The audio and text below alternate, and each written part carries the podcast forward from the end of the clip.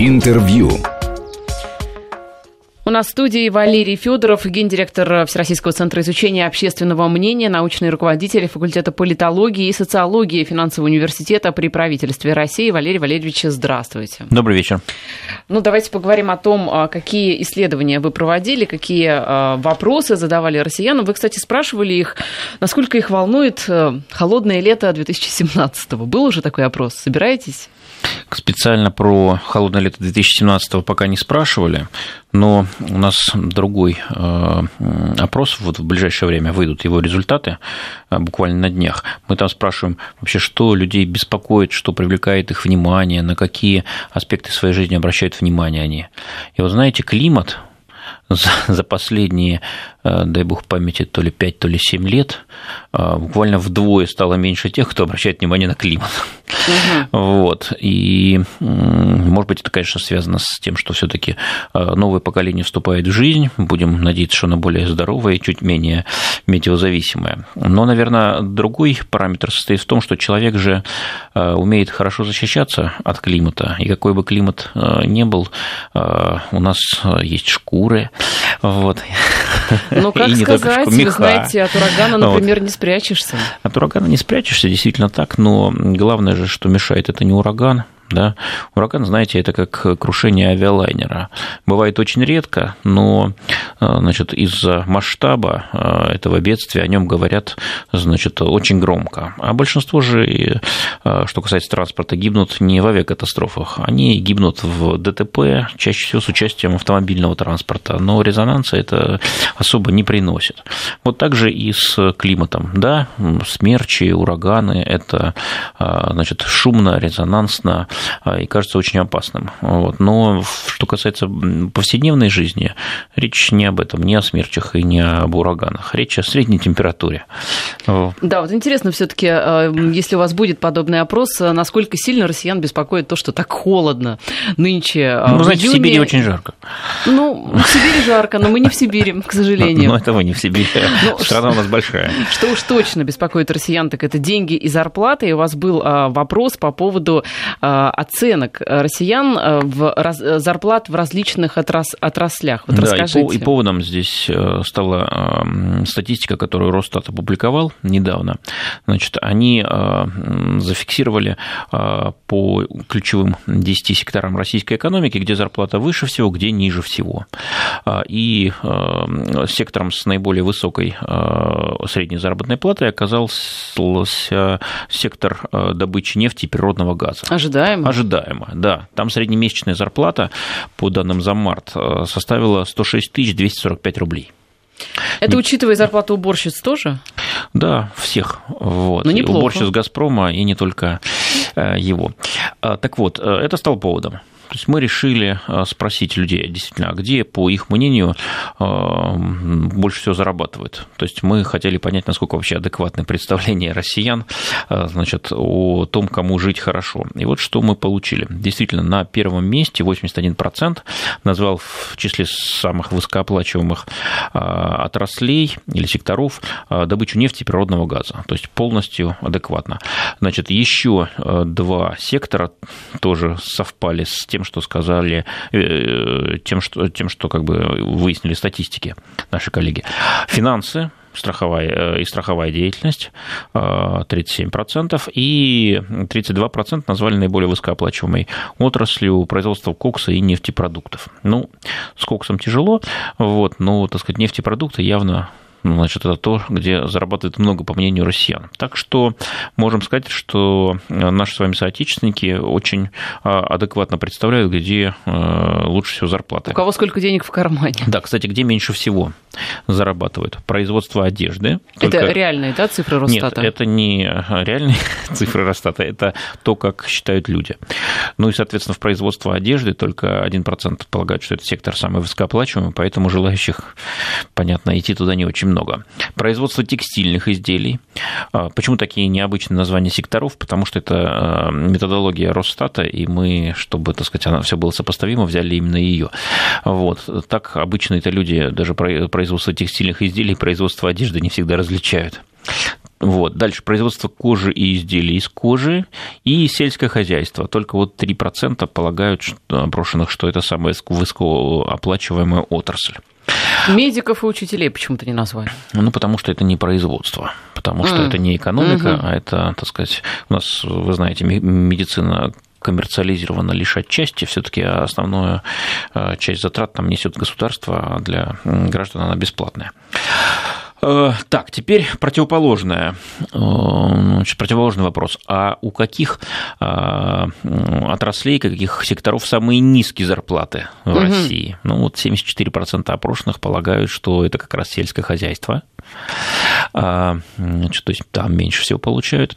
Производство текстильных изделий 26%. И тот сектор, который во всем мире называется хорика, да, то есть это общественное питание, угу. гостиницы.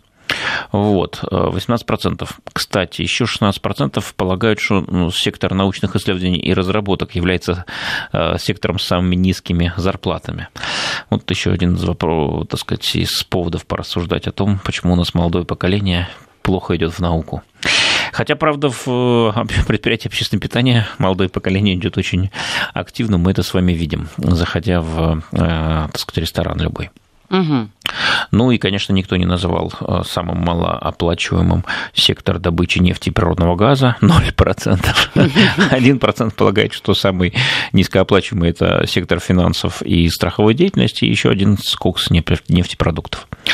Ну, в общем, все очень адекватно. Люди понимают, где можно заработать деньги. А вот следующий вопрос. Мы сказали не про то, что есть а про то, как должно быть. Как справедливо. Да, у специалистов. Ну, справедливо, правильно, эффективно. Тут мы разные можем модальности, э, так сказать, называть. Но как должно быть, как угу. должно. Да? Значит, э, у специалистов в каких отраслях должны быть самые высокие зарплаты в России? Вот на первое место вышло сельское хозяйство самый тяжелый труд, видимо, вот, да. вот и очень важный. Э, ну, 61% считает, что в сельском хозяйстве должны быть самые высокие зарплаты. Кстати, во многих странах мира, а прежде всего самых развитых, э, это, в общем, похоже на то, да, то есть фермер, если он уже ухитрился как-то сохраниться, значит, не разориться, не обанкротиться, вот, скажем, в Франции, в э, Германии, в Соединенных Штатах Америки, это, как правило, э, значит, очень такой зажиточный человек и, э, значит, фермер-миллионер или даже мультимиллионер, это не редкость. Но ведь вот, здесь правда, зависит... этих, этих фермеров там очень мало. От искусства фермера тоже ведь зависит что-то. Ой, много от чего это зависит. Тут мы с вами утомимся или утомимся, извините, а, перечислять факторы, от чего это зависит. Вот. Но факт тот, что от чего бы это ни зависело, у нас это не так. У нас сельское хозяйство должно быть, по мнению людей, высокооплачиваемым сектором, но является самым низкооплачиваемым сектором. К сожалению. Вот. Что на втором месте? Научные исследования и разработки. 45% да? должны быть самым высокооплачиваемым сектором. Вот. А у нас это совершенно не так. Ну и дальше с огромным э, разрывом, но все-таки добыча нефти и природного газа на третьем месте. Вот. А самым, э, да, реже всего люди говорят производство табачных изделий, производство кожи, изделий из кожи, производство одежды. Вот люди не считают, что это должны быть самые высокооплачиваемые сектора. А вот интересно, получается, что наши граждане правильно совершенно думают, куда нужно, в какие отрасли нужно э, вкладывать деньги, чтобы государство развивалось, и сельское хозяйство важная сфера, и наука важная сфера. Но по факту получается действительно, что это низкооплачиваемые сферы. И действительно граждане считают, что это низкооплачиваемые сферы. Почему вот такая перевернутая пирамида? Ой, это вопрос к экономистам, к стратегам. Вот. Э, скажу только свое скромное мнение, что для того, чтобы сельское хозяйство стало одной из самых высокооплачиваемых отраслей, как и научные исследования и разработки, в обоих этих секторах должны произойти огромные изменения. У нас 27% населения России сегодня живет в сельской местности. А вот в Америке, например, в сельском хозяйстве задействовано всего 4% населения. Вот, то есть наше сельское хозяйство абсолютно неэффективно по мировым меркам. Конечно, они там живут и спиваются. Ну, там по-разному все бывает, значит, но в любом случае, значит, занятых в сельском хозяйстве много, а продуктивность сельского хозяйства э, сильно не дотягивает до мировых стандартов. Если хотим, чтобы в сельском хозяйстве зарабатывали люди много, значит, работать должны они существенно интенсивнее, самих людей, кто там занят, должно быть гораздо меньше, и доход тогда их будет существенно выше. Вот. Ну и с научными исследованиями и разработкой э, похожая история. У нас э, Россия, сказать, государство вкладывает в этот сектор в процентном отношении к ВВП больше, чем Великобритания, э, чем многие страны Европы, чем Соединенные Штаты Америки. Вот, но при этом частный сектор, да, частный бизнес у нас вкладывает очень мало. Вот, там в странах Запада, как правило, там в 2-3 раза частные инвестиции в науку превышают государственные. Вот. Э, и в результате коммерциализация исследований, изобретений происходит гораздо быстрее, чем у нас. А у нас есть гениальные ученые, прекрасные умы, в том числе и молодые, но процесс зарабатывания денег на науке э, налажен довольно плохо. Поэтому умы утекают туда, где деньги да, есть. поэтому платят мало, и умы периодически да, утекают куда-нибудь. Вот. А, но в любом случае мы сейчас с вами, наверное, не должны в, из, из сферы как есть переходить в сферу как должно быть. Вот, это не наша а, область компетенции. Может быть, поговорим еще на интересную тему уже не про деньги, а про прекрасное? А про прекрасное, про литературу. Давайте. Тем более у нас скоро прекрасный праздник, э, день рождения да. нашего всего, как да, говорится. Пушкинский день. Да, день Пушкина. Насколько э, вы, э, как формулировали вопросы? Там ведь да, по-разному в, можно. В Москве сегодня закончился фестиваль очередной книжный, который на Красной площади проходил. И вот вчера мы там презентовали данные, на мой взгляд, беспрецедентного исследования. Беспрецедентного почему? Потому что мы опросили не только а, граждан России, проживающих здесь постоянно, но опросили и русскоязычных а, жителей большого числа стран мира. Которые приехали. Нет, они никуда не приехали, а, они переехали, угу. они от нас уехали. Вот. И давно или недавно, ну, в общем, осели. Постоянно живут теперь за рубежом. В общем, единственное, кого мы не опросили здесь, это жители стран ближнего зарубежья, то есть э, бывших советских республик. Вот. Но их, я думаю, тоже когда-нибудь опросим. А пока вот э, дальнее зарубежье и Россия. Значит, о чем мы их спрашивали? Мы спрашивали о том, э, кто э, из русских писателей, классиков до сих пор ими любим, кого они читают, кого они ценят. Давайте сравним результаты. Первая пятерка в всероссийском опросе – это действительно Александр Сергеевич Пушкин, на первом месте э, с огромным отрывом 42% его назвали. Даже Льва Толстого назвали только 27%. А кто еще в первой пятерке? Это Михаил Юрьевич Лермонтов 20%, Федор Михайлович Достоевский 16% и Есенин Есенин, Сергей Есенин, 15%. Э, Это удивительный результат для вас? Для меня неудивительный результат, а, но результат, безусловно, интересный. А, я думал, что побольше будет процент у Чехова, его назвали только 12%. Э, думал, а, Булгаков будет более популярен, только 8%. Ну и, конечно, мой любимый Николай Васильевич Гоголь, вот, э, только 8%. Я считал, что он достоин гораздо большего. Но... Прошу прощения, у нас срочные новости приходят. Озвучу их. Президент Владимир Путин обсудил по телефону с миром Катара э, международную проблематику и подтвердил позицию России в пользу урегулирования кризисных э, ситуаций путем диалога. Об этом сообщает пресс-служба Кремля. Я напомню, что э, кризис вокруг Катара накануне разразился. Многие его партнеры и страны, окружающие Катар, практически блокаду Катара объявили. И вот сегодня президент Владимир Путин по телефону пообщался с эмиром Катара. В ближайшее время ждем подробностей. Валерий Валерьевич, итак, у нас Булгаков почему-то с 8%, вы знаете, я бы дала ему больше, если честно. Ну, в общем, это результаты исследования, да, а да. они нужны для двух вещей. Первое, чтобы подтвердить наши ожидания, второе, чтобы их опровергнуть или скорректировать. Вот, значит, если кто любит Булгакова и считает, что он достоин лучшей доли, значит, надо его более активно пропагандировать, рассказывать, угу. почему он хорош. Вот. А может быть, и не только Булгаков достоин такой участи. Вот. Но в любом случае, конечно, первое место Александра Сергеевича Пушкина, человека, создавшего современный русский язык, да, и тот, благодаря которому значит, первая половина XIX века считается золотым значит, веком русской поэзии, русской литературы, ну, конечно, оно неоспоримо, и это правильно. А вот интересно, все таки называли по принципу действительно э, любимый писатель-классик, э, либо э, ну, самый известный, да, бессознательно, то, что просто приходит на ум первое? Ну, я бы не сказал, что Лев Толстой менее известен, чем Пушкин. Вот, и Лермонтов тоже, потому что все это читатели, о, прошу прощения, все это писатели из школьной программы, и всех их проходят, и, в общем, в школе все учились.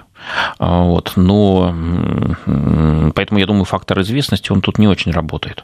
Э, то, что все перечислены, и Чехов, и Есенин, и Гоголь, всех мы их читаем, да? Но вот смотрите, Гоголь хотя «Мертвые души», хотя «Ревизор», только 8%, а, а Пушкин 42%. Кстати, два писателя-современника, угу. вот, и оба из Золотого века. Поэтому я думаю, тут вопрос, конечно, пристрастий а, личных, вот, а, тут вопрос вкусов, тут вопрос жанров, в конце концов. Вот. Но не будем судить строго. Давайте, может быть, еще кое-какие цифры назовем. Значит, э, поговорим о опросе русскоязычных жителей зарубежных стран. Да, вот интересно, что они там думают. Да. Тут, смотрите, первые, первые две позиции такие же, как и в России. Тут Пушкин лидирует, но Лев Толстой результат существенно лучше. 35% его называли, а в России чуть, ну, несколько меньше, 27%. А, значит, дальше что? Дальше у нас Федор Михайлович Достоевский с пятой позиции поднимается на третью, 22%. И Чехов вошел в пятерку, 19%, а внутри России только 8%. Угу. Вот. А Лермонтов чуть э, снизил свой результат с третьей позиции до э, пятой Лермонтов. То есть, в общем, все те же лица, вот, но статусы чуть другие. Чем это объясняется? Об этом давайте после новостей. Интервью. Валерий Федоров, гендиректор Всероссийского центра изучения общественного мнения у нас в студии. Валерий Валерьевич, по поводу зарубежных жителей, почему все-таки у них несколько другой расклад? Вопрос, почему, трудно ответить, вот, пользуясь нашими данными. Вот, мы скорее можем какие-то корреляции выстроить. Мы можем сказать, что вот в такой-то группе больше любят такого-то писателя, а в другой, значит, его любят меньше, зато больше любят такого-то. Почему? Это вопрос сложный, и с учетом того, что это первое такое наше серьезное исследование, я думаю, мы не можем брать на себя смелость вот такие заключения делать. Но давайте, если позволите, я просто расскажу о некоторых таких вот взаимных зависимостях, да, и довольно интересных. Значит, ну, э, к примеру, интерес к Достоевскому и Гоголю заметно ниже среди респондентов старших возрастов, чем среди молодых. То есть, э, получается, в школе э, значит, э, граждане наши молодые познакомились с Достоевским и Гоголем, впечатление какое-то получили, но потом со временем, вот когда уже не стоит над тобой учитель со школьной программы, и ЕГЭ сдавать не надо, и сочинение писать не надо, вот, то, значит, если продолжаешь классику читать, то уже не Достоевского и не Гоголя, а других писателей. То есть не подхватывается, не возникает интерес. А Толстой интересно? Вот, теперь э, про Толстого интересно. Значит, чуть позже о Толстом. Э, смотрите, э, чем молодые увлекаются? Вот в группе от 18 до 24 лет почти каждый пятый увлекается блоком. Это хорошо. Вы знаете, я в этом возрасте тоже очень увлекалась блоком. Я не знаю, что хорошо и что плохо. Я считаю, это нормально. Он романтичный очень. Вот, да. Значит, а чем уже да, увлекаются люди преклонного возраста? Значит, вот Некрасов. Кому на Руси жить хорошо. Да, да, да, возвращаемся к вечному вопросу. Еще одна особенность. Вот если у человека э, больше одного высшего образования, таких людей тоже у нас немало э, в нашей богоспасаемой державе, а, то в этой группе э, популярность Пушкина несколько ниже. Зато более популярны Толстой, Булгаков, Чехов, Достоевский, Солженицын появляется здесь, угу. Салтыков-Щедрин появляется, а, Пастернак. Ну, в общем, видимо, для этих э, суперобразованных людей Пушкин – это база, это угу. наше все, но уже есть и более такие а, тонкие интересы к писателям. Ну, сложно назвать Толстого писателем второго ряда. Ну, конечно, Салтыков-Щедрин, Пастернак, да, наверное, по сравнению с Пушкиным, с нашим всем, это все-таки второй ряд или даже третий, но тоже очень интересно. Ну, это, кстати, лауреат Нобелевской премии, между прочим. Ну, и его нет вообще в списке любимых российских писателей-классиков знаете, вашем. Почему? Не будем о Нобелевской премии. Мы тут э, один проект у нас есть совместно с клубом Валдай, мы а, назвали его «Индекс готовности к будущему». Да, мы хотим а, понять, э, как же ключевые страны мира сегодня готовы к тому будущему, которое, которого пока нет, но которое наступит лет через 10-15. Это очень сложная задача, может, когда-нибудь о ней поговорим, но вот я почему об этом сейчас вспоминаю. Один из э, э, факторов устойчивости любой страны, ее готовности к будущему, это, конечно, развитая наука – а как понять, насколько наука э, развита? Ну, там есть много всяких показателей, объективных, экспертных. И вот один из них э, мы предложили, это количество нобелевских лауреатов данной стране за, э, ну, не берем, конечно, литературную, э, значит, а берем научные номинации за последние там 10-20 лет.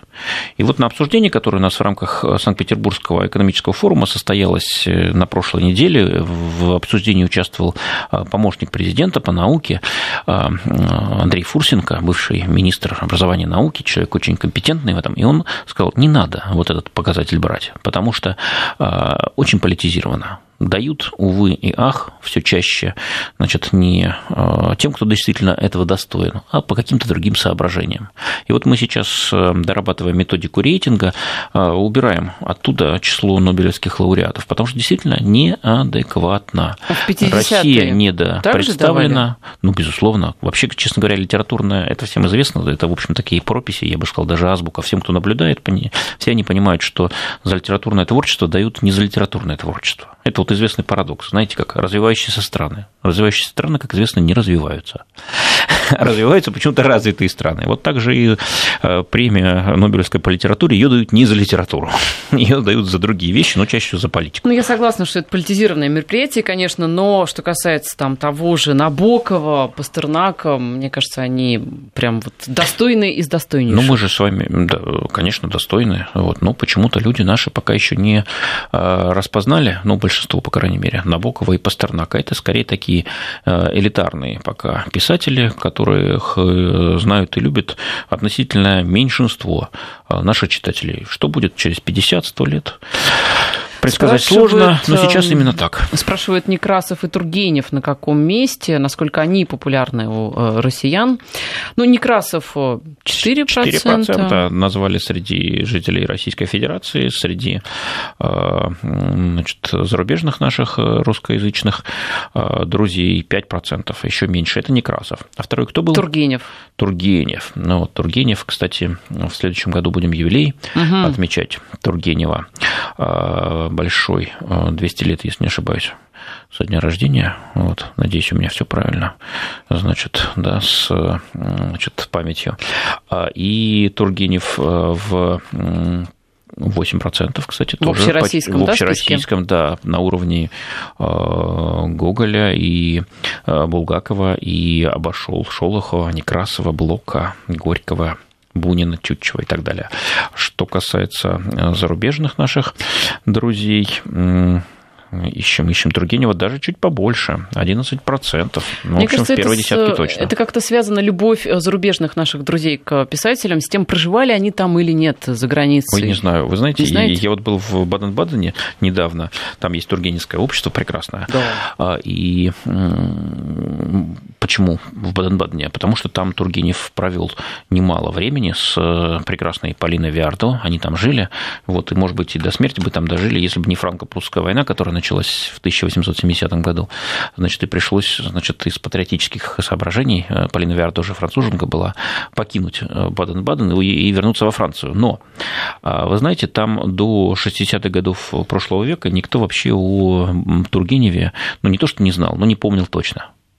Вот, как-то вот стерлась э, из значит, памяти жителей Баден-Бадена эта прекрасная страница. И только благодаря усилиям настоящих подвижников, энтузиастов а, значит, было создано Тургеневское общество, и затем, так сказать, леса, парки, о, прошу прощения, парки и улицы этого города были украшены табличками или даже памятниками. Вот, скажем, Федору Михайловичу Достоевскому там стоит прекрасный памятник, вот, возведенный на деньги современных русских предпринимателей, меценатов. Но он же играл там часто Достоевский. Да, ну вот местные жители как-то так вот особо... Оценили э, вклад материальный Достоевского. Да, да, ну не, не оценивали, если бы вот не эти настоящие энтузиасты. Поэтому я бы не проводил параллели, значит, где они там жили, помнят, не помнят. Это не от этого зависит, где они там жили. Это зависит от того, что находятся ли люди, которые а, помнят об этом и которые а, поставили себе задачей а, вернуть эту память, а, как-то ее отобразить э, в материальной культуре, в тех же самых э, памятниках, досках,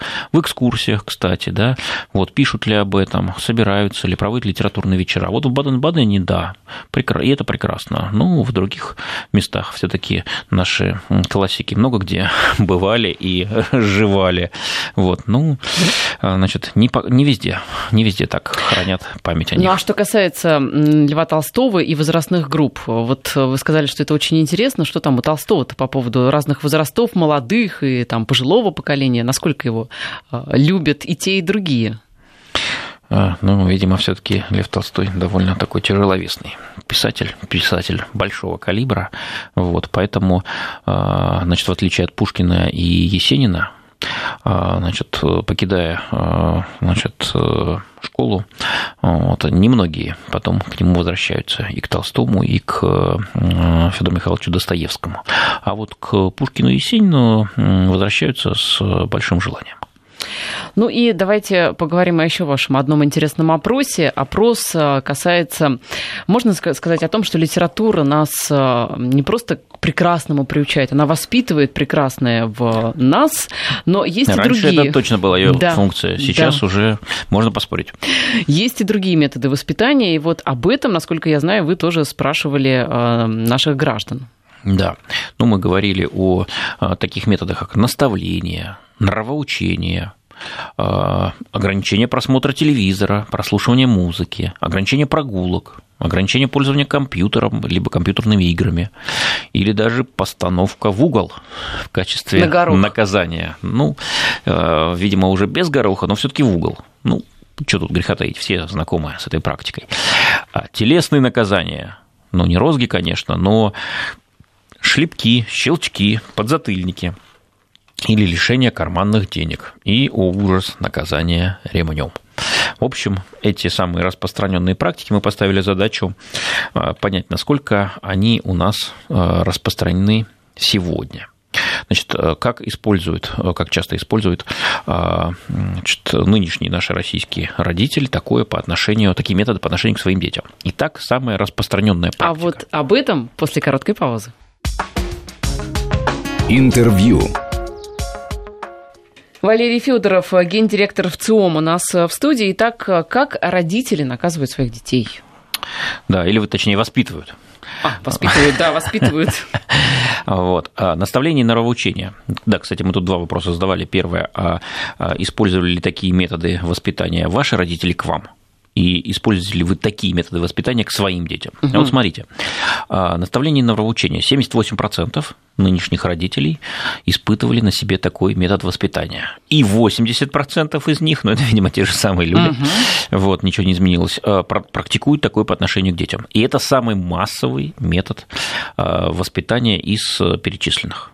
То есть тут за и слава Богу. время прошедшее, ну, видимо, 20, 30, 40 лет, ну, даже больше, ничего не изменилось.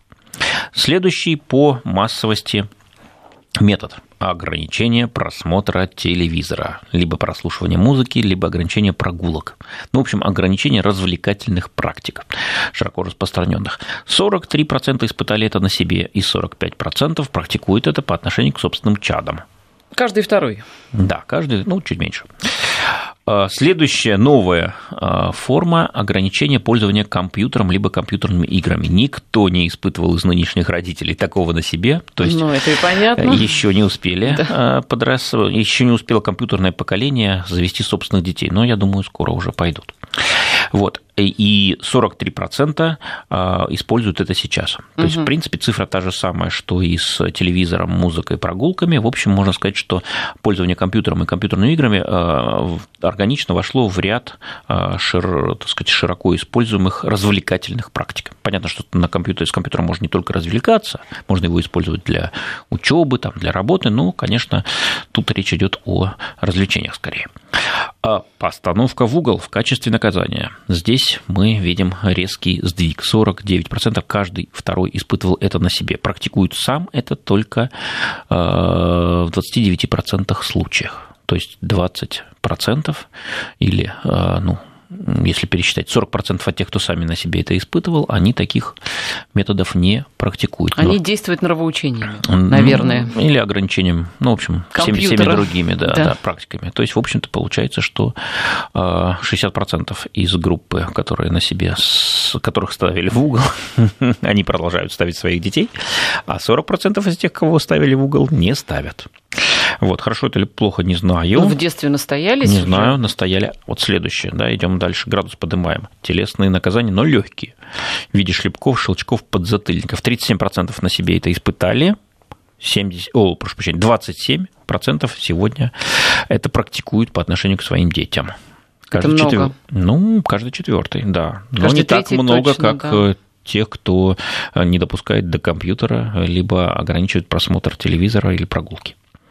Лишение карманных денег – еще одна жестокая мера, но не такая уж распространенная. 15% на себе испытывали, 13% практикуют это сегодня.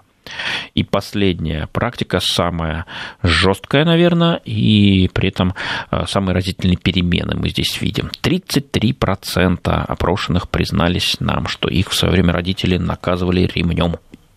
Кошмар. Каждый кошмар. третий. Но некоторые скажут, что не кошмар, а наоборот хорошая наука да, пошла. хорошо, что били, говорят некоторые. Да, значит, мало ремнем э, стегали. Так вот, 12% сегодня наказывают ремнем или признались в этом. Угу, так это как важно. Практика да. уже не самая такая социально одобряемая, то может быть и больше. Ну, у вас же анонимный опрос, почему не а это, это не всех э, значит, э, успокаивает. Угу. Да. Вот. И даже если он не анонимный, э, ну, и даже если нашего интервьюера респонденты больше никогда не увидят в своей жизни, все равно бывает сложно признаться в том, что считаю в практике, которая считается социально неодобряемой. Ну, конечно, что ты бьешь ремнем своего ребенка. Да. И тем не менее зафиксирую. А, наказание ремнем это довольно редко. Сегодня только 12% практикуют. А еще э, пару-тройку десятилетий назад это была очень распространенная вещь, каждый третий это практиковал. Примечательно, Валерий Валерьевич, что нет 0% э, ответа «затрудняюсь ответить» на вопрос, обьете ли вы ремнем своего ребенка. Да, По всем остальным пунктам есть такие граждане, которые затрудняются ответить, например, ставят ли они ребенка в угол. Я не знаю, говорит отец, например, да, как воспитывает моего ребенка. А, ну, кстати, это может быть действительно связано с гендерными а, различиями, потому что очевидно, что воспитание детей в такой типовой российской семье это все-таки дело скорее матери, чем отца. И действительно, отец может не все знать о том, как воспитывает его ребенка. Ну, так как ребенка, наверное, все-таки ремнем бьет отец, то варианты Нет, затрудняюсь... Ну, бывают и мамы, конечно, ну, такие. Вот. К сожалению, да. А вот, знаете, мне кажется, что есть некая корреляция. У вас очень удобно так расположен опрос между тем, как воспитывали, э, условно говоря, нас и как мы воспитываем наших детей. Что касается, допустим, ограничения просмотра телевизора, там прямая практически связь как к нам, так и мы к своим детям. Что касается, допустим, там э, постановки в телесных наказаний, тоже частично прослеживается. Мне кажется, есть такая вот зависимость. Вы заметили? Ну, мы особо не заметили, не заметили. Если бы она была таковой, мы бы ее не обязательно написали. Дело в том, что, вот смотрите, а, давайте пример возьмем. А, телесные наказания. 37% говорят, что испытывали их на себе, угу. а сейчас их практикуют 27%. А мы уверены, что это те самые 37, которых наказывали? Может быть, 27% mm. это совершенно другие, которых не наказывали, и вот они сегодня шлепают, щелкают э, и дают подзатыльники. Это надо посмотреть массив уже, собственно говоря, данных. Там, конечно, какая-то корреляция есть, но уверен, она не стопроцентная. А возможно, ремнем бьют как раз э, те, Кого сами которых били. не били вообще. Ну, собственно, быть, так... Э, те исследователи, которые глубоко занимаются проблемами семейного насилия, они как раз-таки подчеркивают, да, есть такая связь. Действительно, чаще всего вот как тебя воспитывали, так и ты. Но она абсолютно не стопроцентная. Кто-то наоборот понимая, что ничего хорошего, значит, не добились от него родители путем применения жестких методов для себя, абсолютное табу. А, значит, а есть и обратные примеры. Ну и, конечно же, нет корреляции по поводу пользования компьютером, потому что компьютеров раньше не было. Да. Есть у вас еще один интересный вопрос. У нас, к сожалению, мало времени, поэтому а, я думаю, мы его так а, обозначим. Пунктиром. Да, пунктиром. Какими социальными сетями пользуются граждане и вообще пользуются ли? Обязательно пользуются. Вот. Э, ВКонтакте самая популярная, э, значит, 42% опрошенных ну, от э, тех, кто интернетом вообще пользуется, а это порядка 70% у нас сейчас взрослого населения в возрасте 18 лет и старше, а 42% от них почти либо каждый день, либо почти каждый день ВКонтакте входят. С одноклассниками 27%, Инстаграм 16, вот, кстати, большой рост, было меньше. Я говорю сейчас только о ежедневном пользовании. Конечно, тех, кто а, пользуется реже, э, так сказать, тоже есть такая группа. Facebook 7%. Мало, я думала больше. Нет, это просто самая такая интеллектуальная и такая самая глобалистская сеть. Вот. А нормальные люди в Facebook ходят очень редко. Вот. Молодежь ходит в Инстаграм, люди постарше, хотя не только они в Одноклассники. Вот. И ВКонтакте, ну, действительно, массовая уже сеть, которая практически всем поколениям покорна. А уходящая натура – это живой журнал. Только 1% ходит туда. А ежедневно 93% вообще от опрошенных интернет-пользователей ей вообще не пользуются. Ну, это такая, скорее, даже уже не социальная сеть, а формат дневника некого. Да, Что касается Фейсбука, э, да, вы знаете, при знакомстве все друг у друга, по крайней мере, мои там приятели, знакомые, спрашивают, а если Фейсбук? Это говорит только о вашем социальном окружении. Да вы что? Безусловно вы пойманы в эту сеть. А, то есть у вас я, практически да. Да, альтернатив нет. Но пользуйтесь Инстаграмом. Сейчас постепенно миграция идет туда, кстати, из Фейсбука в том числе. Либо ВКонтакте, тогда я буду в тренде, потому что каждый второй пользуется этой социальной сетью. Ну что, спасибо за ваши интересные рассказы. Я напоминаю, что Валерий Федоров, э, гендиректор в ЦИОМ и научный руководитель факультета политологии и социологии финансового университета при правительстве России, был на студии. Спасибо. До свидания. Интервью.